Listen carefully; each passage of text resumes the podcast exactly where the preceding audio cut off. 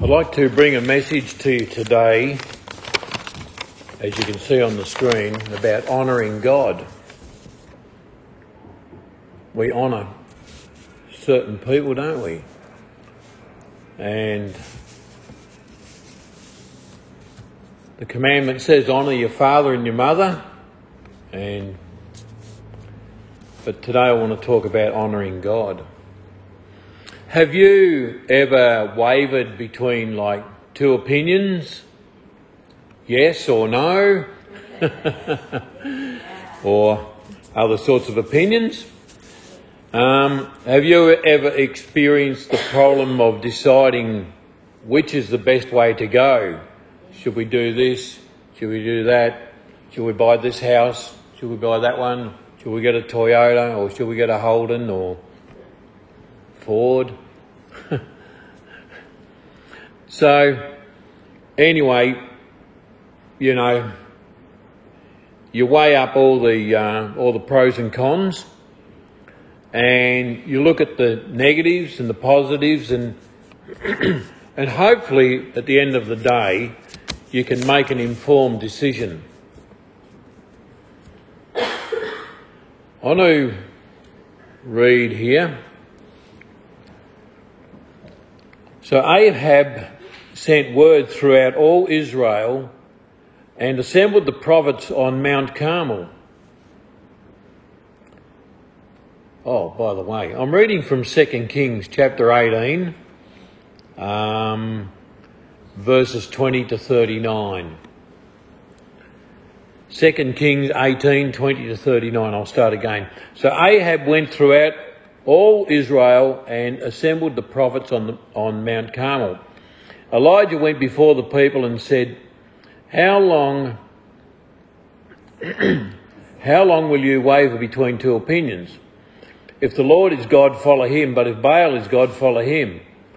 But the people said nothing. Then Elijah said to them, um, I am the only one of the Lord's prophets left but Baal has 450 prophets. Get two bulls for us, let them choose one for themselves, and let them cut it into pieces and put, put it on the wood and set fire to it. I'll prepare the other bull and put it on the wood and not set fire to it. Oh, sorry, and not set fire to it. Uh, then Call on the name of your God, and I will call on the name of the Lord. The God who answers by fire, he is God. Then all the people said, What you say is good. Elijah said to the prophets of Baal, Choose one of the bulls and prepare it first, since there are so many of you. Call on the name of your God, but do not light the fire. So they took the bull given to them and prepared it. Then they called on the name of Baal from morning till noon. O Baal, answer us, they shouted. But there was no response. No one answered. And they danced around the altar and they, uh, around the altar they had made. At noon, Elijah began to taunt them. Shout louder, he said. Surely he is God. Perhaps he's deep in thought or busy or travelling. Maybe he's sleeping and must be awakened. So they shouted louder and slashed themselves with swords and spears, as was their custom, until the blood flowed. And midday passed and they continued uh, frantic prophesying until the time of evening sacrifice. But there was no response. No one answered. No one paid attention. Then Elijah said to all the people, Come here to me. And they came to him, and he prepared, so he repaired the altar of the Lord, which was in ruins. Elijah took 12 stones, one for each of the tribes uh, descended from Jacob, to whom the word of the Lord had come, saying, Your name shall be Israel. With these, these stones, he built an altar in the name of the Lord. And he dug a trench uh, around it large enough to hold two uh, sheaves of, sti- of seed. and um, and he arranged the wood and cut them into pieces and laid them on the wood, and then he said, "Fill four large jars with water and pour it on the offering and on the wood. Do it again." And he said to him, and they did it again, and he'd do it a third time. He ordered, and they did it a third time. The water ran down around the altar and even filled the trench. At the time of the sacrifice, the prophet Elijah stepped forward and prayed, O Lord God of Abraham, Isaac, and Israel, let it be known today that you are God in Israel and that I am your servant, and all you have done and have done all these things at your command. Answer me, O Lord, answer me, so these people will know that you, O Lord, are God, and that uh, you are turning their hearts back again. Then the fire of God fell and burned up the sacrifice and the wood, the stones and the soil, and also licked up the water in the trench. When all the people saw this, they fell prostrate, prostrate on and cried, The Lord, He is God. The Lord, He is God. Amen. Bit of a lengthy reading, but a fantastic story. Okie dokie. The prophet Elijah had made his decision to follow God a long, long, long time ago. But the people of Israel were wavering between the Lord and Baal. Elijah set up a contest, uh, and the God who answered by fire would be declared the one true God. When all the people were assembled, Elijah stood before them and he challenged them to end their double mindedness, wavering between two opinions.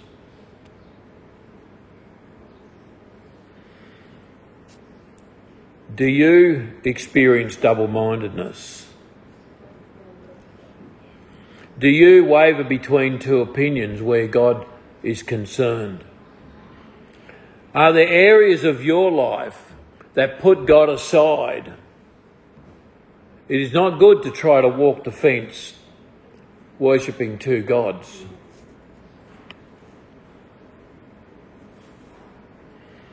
Apparently, the Israelites thought that if Yahweh let them down, they could turn to Baal, Baal, and vice versa. Elijah was saying that if one is the true God and the other is false, they should follow the one that is true.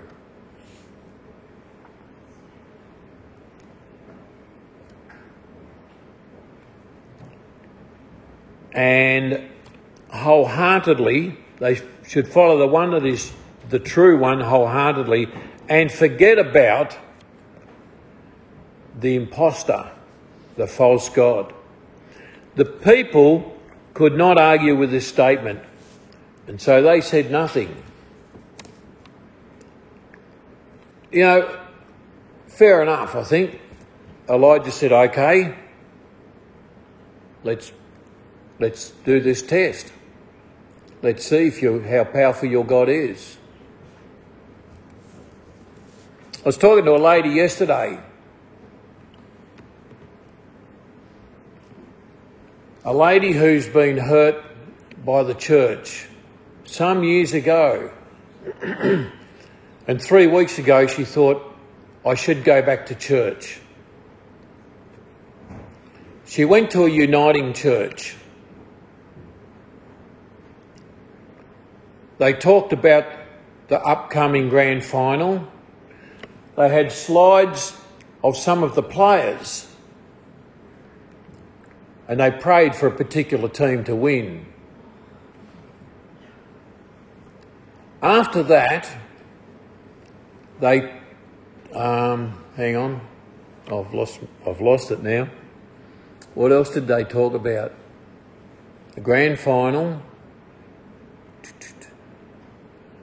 I can't remember. Two other areas of worldliness. Oh, yes, that's right. They put up a slide and told everybody they need to vote yes, and they brought politics into the church.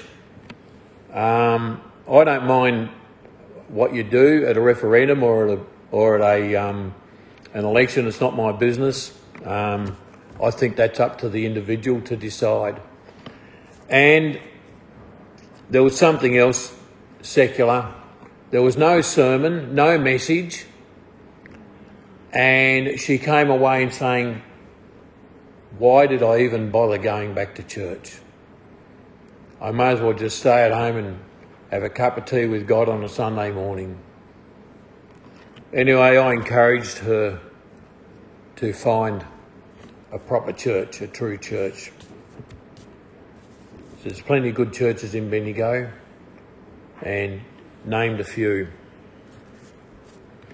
But again, here is this lady, and in a sense, she's wavering between two opinions. You know, and it's really sad, isn't it? That this attitude of Baal still exists today, and even in I, am not even going to call it a church. That's not that's not church. It's organised religion. And so here is the same thing, and it's still happening today, trying to take people away from the one true God.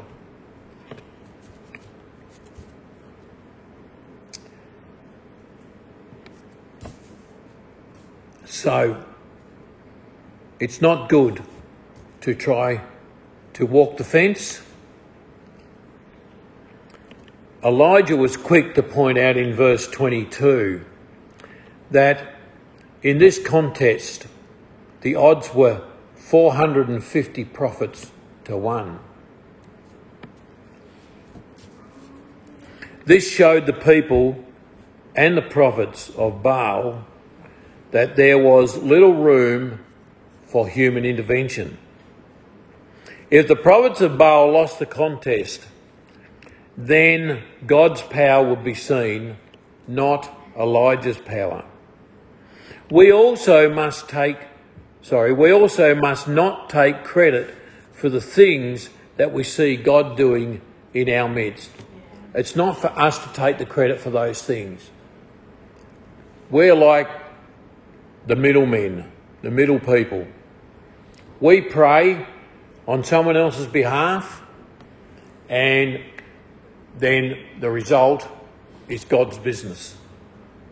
It's God's business.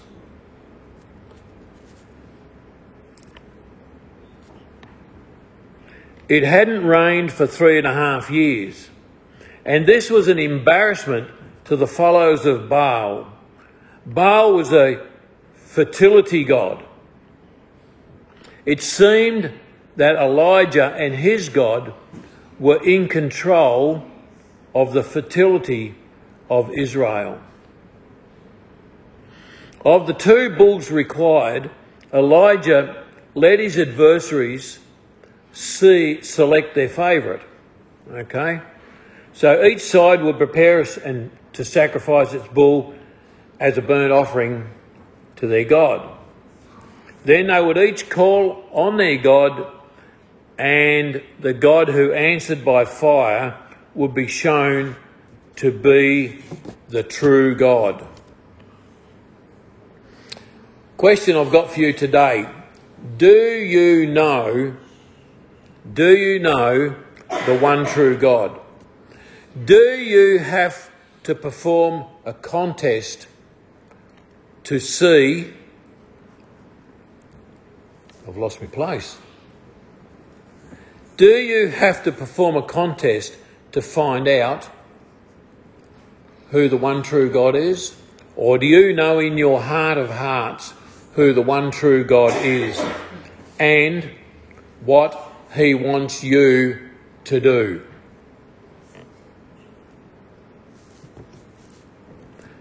Baalism would accommodate other gods. But Jehovah demanded total and uncompromising loyalty and worship. That was back then. But nothing's changed. Nothing has changed.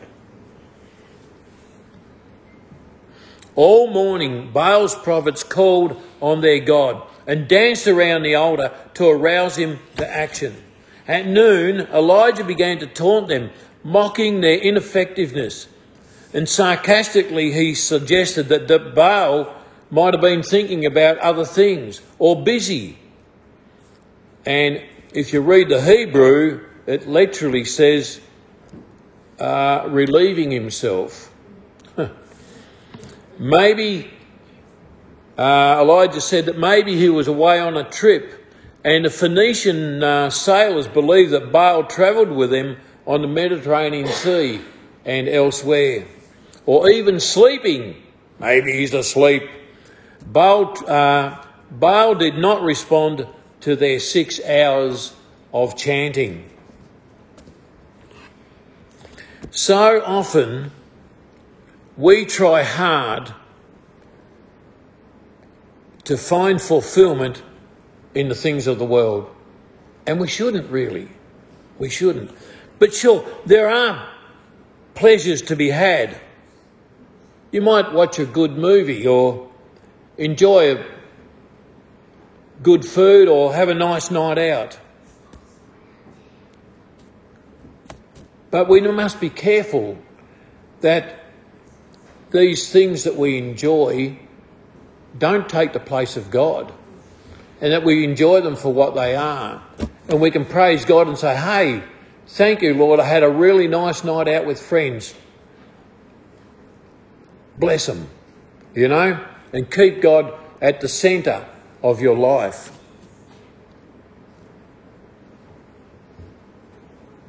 Oh dear, what happened then?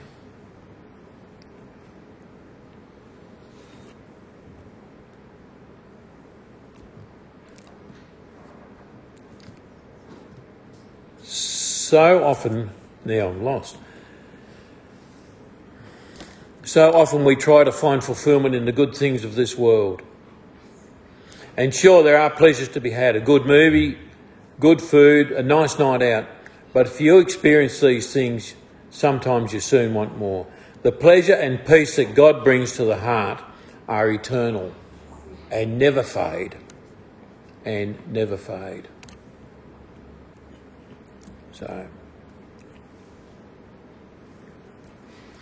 An altar to the Lord had been built on this site long ago, but it was in despair. Elijah selected 12 stones, one for each of the tribes, and repaired the altar.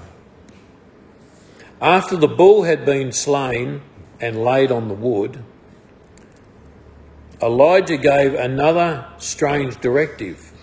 He called for the whole sacrifice and its wood to be soaked with water three separate times.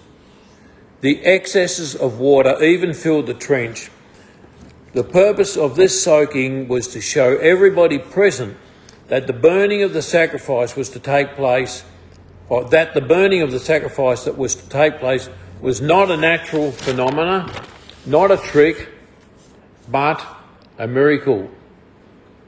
Elijah asked God to show the people that he is the true God and to turn the hearts of people back to himself. Instantly, fire fell from heaven like lightning, consuming the sacrifice, the wood, the altar, and even the surrounding soil and water. Spontaneously, the crowd cried out in amazement. Since the Lord, Yahweh, had answered by fire, we said that in verse 24, they acknowledged that He is the true God. As I mentioned before, Baal was the fertility god, and he should have been able to send rain to make the land fertile. But he failed.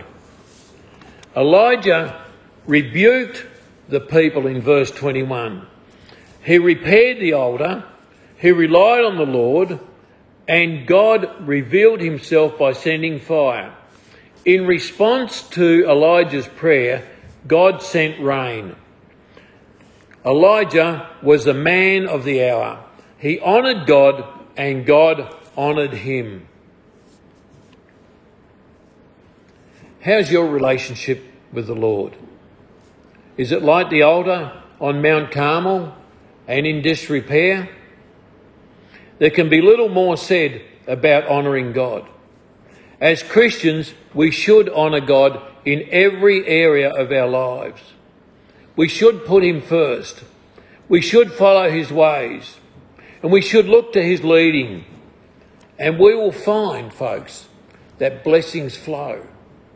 There can be little doubt that when you honour God, God will honour you. And I'm talking about on not I'm talking about honouring God in every aspect of your life, not just to be a do-gooder, but honour God with the things that you look at, the things that you listen to, the thoughts that are going on in, in your brain, the things that come out of your mouth, as well as the fruit of the Spirit love, joy, kindness, peace, patience. If we do all these things, we will be honouring God with the whole of our life, like with the 100% of our life. And how often do you pray for this and that? Honour God. And instead of praying for personal comforts, you'll see them coming to you. You'll be praising God for those blessings that He sends to you because you have honoured Him in every area of your life. As you can see on the screen, there is little doubt. Honour God, and God will honour you. Let's pray. Heavenly Father, we give you thanks today. And we pray and ask, Lord, that we will be able to honour you in every single area of our lives. Lord, that you will help us to flick the switch to Jesus. And Lord, and not, not have the dimmer on and dim that light and, and, and allow certain darknesses to come into our lives. But we pray, Lord, that we can flick the switch, that we can see the light of Jesus, that we can be a reflector and reflect Christ, Lord, in all that we say and do. Help us, Lord, in our personal life and in our daily, in our daily routine, Lord. Let us focus on Jesus. Let us see Him at work in our life. Let us honour you, Lord, in every aspect and every area of our life. We pray in Jesus' mighty name. Amen. Amen. Thanks for listening to this podcast by Wattle City Church. If you Google Wattle City Church, you'll find us on Anchor, Spotify, Facebook, YouTube, and a whole bunch of other platforms. Feel free to listen. We pray that you'll be encouraged by this message and by other messages that you listen to. We praise God and we pray blessings upon you. In Jesus' name, Amen. Thanks for listening to this podcast by Wattle City Church. If you Google Wattle City Church, you'll find us on Anchor, Spotify, Facebook, YouTube, and a whole bunch of other platforms. Feel free to listen. We pray that you'll be encouraged by this message and by other messages that you listen to. We praise God and we pray blessings upon you. In Jesus' name, Amen.